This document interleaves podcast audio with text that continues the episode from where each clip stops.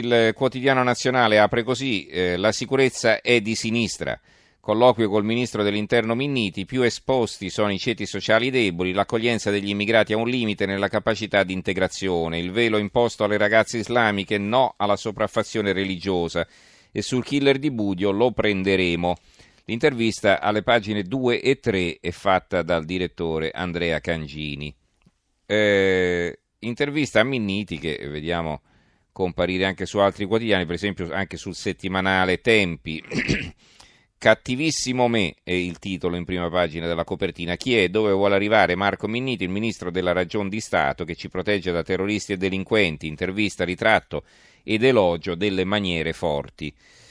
Ehm, a proposito eh, di maniere forti, otto anni reclutatori dell'ISIS, leggiamo sul Corriere delle Alpi, questa è l'apertura, tra i loro adepti i bellunesi Mesinovic e Karamaleschi.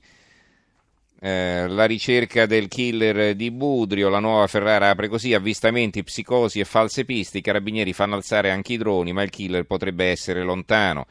Si apprende che era ricercato in tutta Europa, il mandato serbo senza impronte digitali sfuggì proprio grazie al doppio nome un'intervista alla criminologa Roberta Bruzzone, potrebbe prendere ostaggi. Eh. Eh, sul velo, altre notizie si, si, accavallano. Il Corriere di Siena apre così: rifiuta il velo il babbo La Pesta, arrestato kosovaro di 38 anni per aver picchiato la figlia di subbidiente verso le sue imposizioni religiose.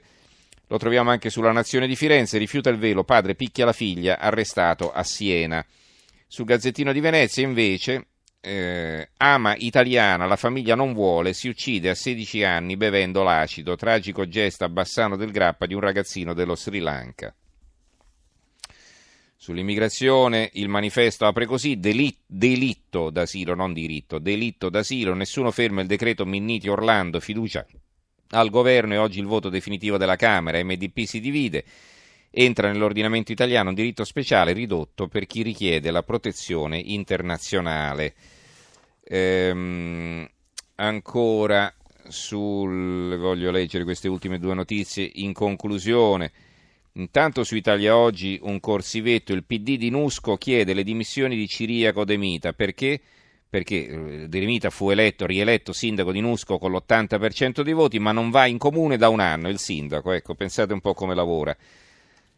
Eh, L'Unione Sarda, invece, una, una notizia curiosa, la belva feroce è uno Yorkshire se il cane morde, paga il padrone poco importa che l'animale sia di piccola taglia, non di razza pericolosa e magari in passato abbia incontrato altre volte la vittima.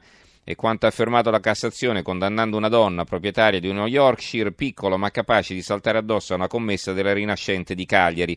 Tenuto con un lungo guinzaglio ma privo di museruola, le si era avventato contro provocandole la frattura delle ossa nasali. Hai capito il cagnetto? Va bene, ci fermiamo qui allora. Eh, ringrazio in regia Gianni Grimaldi, il tecnico Stefano Siani, in redazione Giorgio Allegretti, Carmelo Lazzaro e Giovanni Sperandeo. Ringrazio anche tutti voi per averci seguito e vi do appuntamento domani sera. Linea al giornale radio.